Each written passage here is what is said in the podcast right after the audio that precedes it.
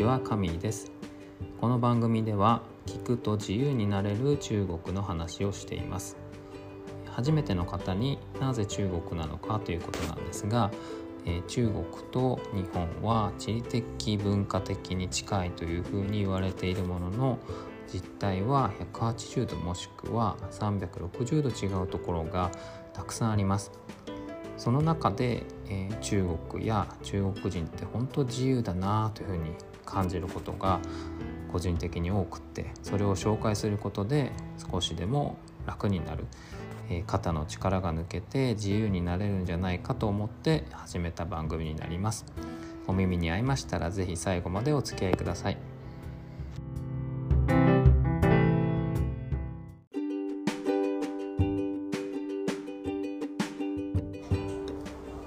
2回目の今回は、えー、自由ということで思い出したことなんですが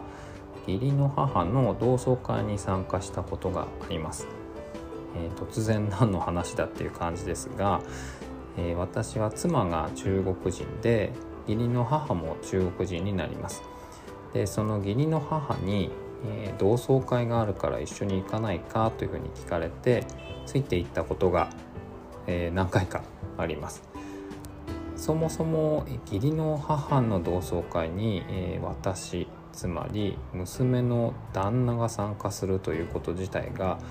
ちょっとありえないというか、まあ、すでに自由だなという感じなんですがその同窓会の様子がまたあとても印象的だったので、えー、ちょっと紹介したいなと思います。もう何年も前の話なので場所とかはすでにちょっと曖昧なんですけれども何か寺の前に、え、同窓会のメンバーが集まって、え、みんなそれぞれ車で来ていて男女半々の20人ぐらいいたかと思います。でそこで何をしたかっていうとう爆音が流れるスピーカーを誰かが持参していてですねそれとスマホをつないでカラオケをしたり、えー、踊りを踊ったりというような感じでしたそれを私はまあ隅っこに座って眺めていたんですけれどもなんかすごく自由だなというふうに感動して涙まで流してしまっていたんですね。日本だったらちょっと考えづらいというか、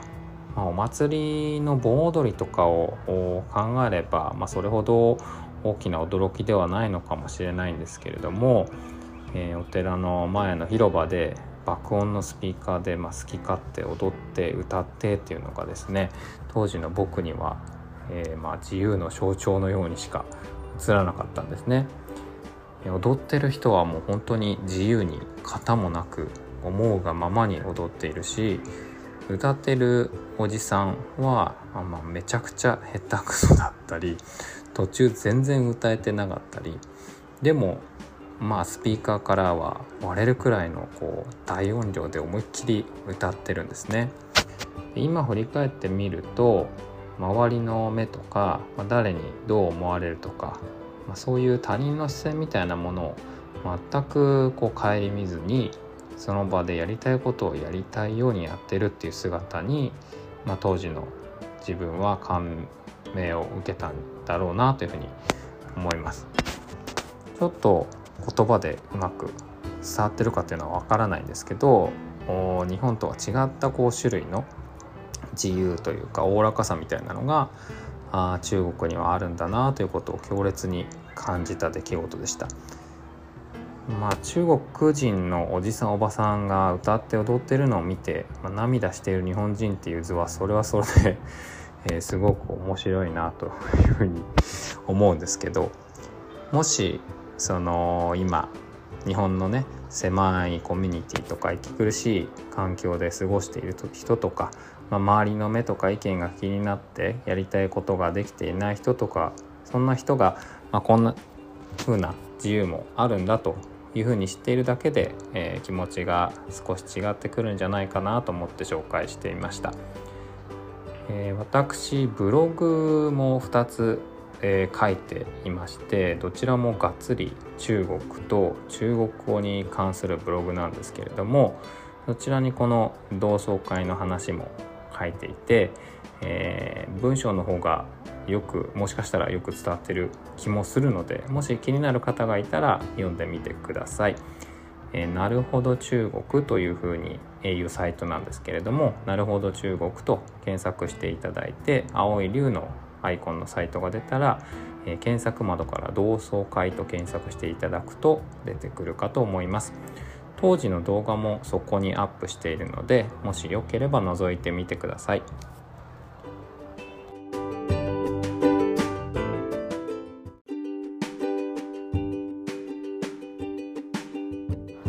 はいいかがでしたでしょうか？義理の母の同窓会しかも中国人の義理の母の同窓会に参加して感動して涙を流した日本人の話でした。少し特殊なケースだったかもしれませんけど、えー、あの広場で自由に歌って踊っている姿は本当に印象的で音が完全に割れるぐらいの爆音で、えー、北国の春とかあの北国の春って中国でも有名なんですけれども2回ぐらい歌ってたんですけどももうね全然下手くそなんですねでもそれでも何も気にすることなく、誰に遠慮することもなくパワー全全開でこうやりたい歌いたいことをストレートにやってるっていう姿が今思い出してもちょっと感動しますね。はいということでこの番組ではこんな感じで聞くと自由になる中国の話をしていますもし少しでも気に入っていただけたらチャンネル登録をよろしくお願いいたしますそれではまた。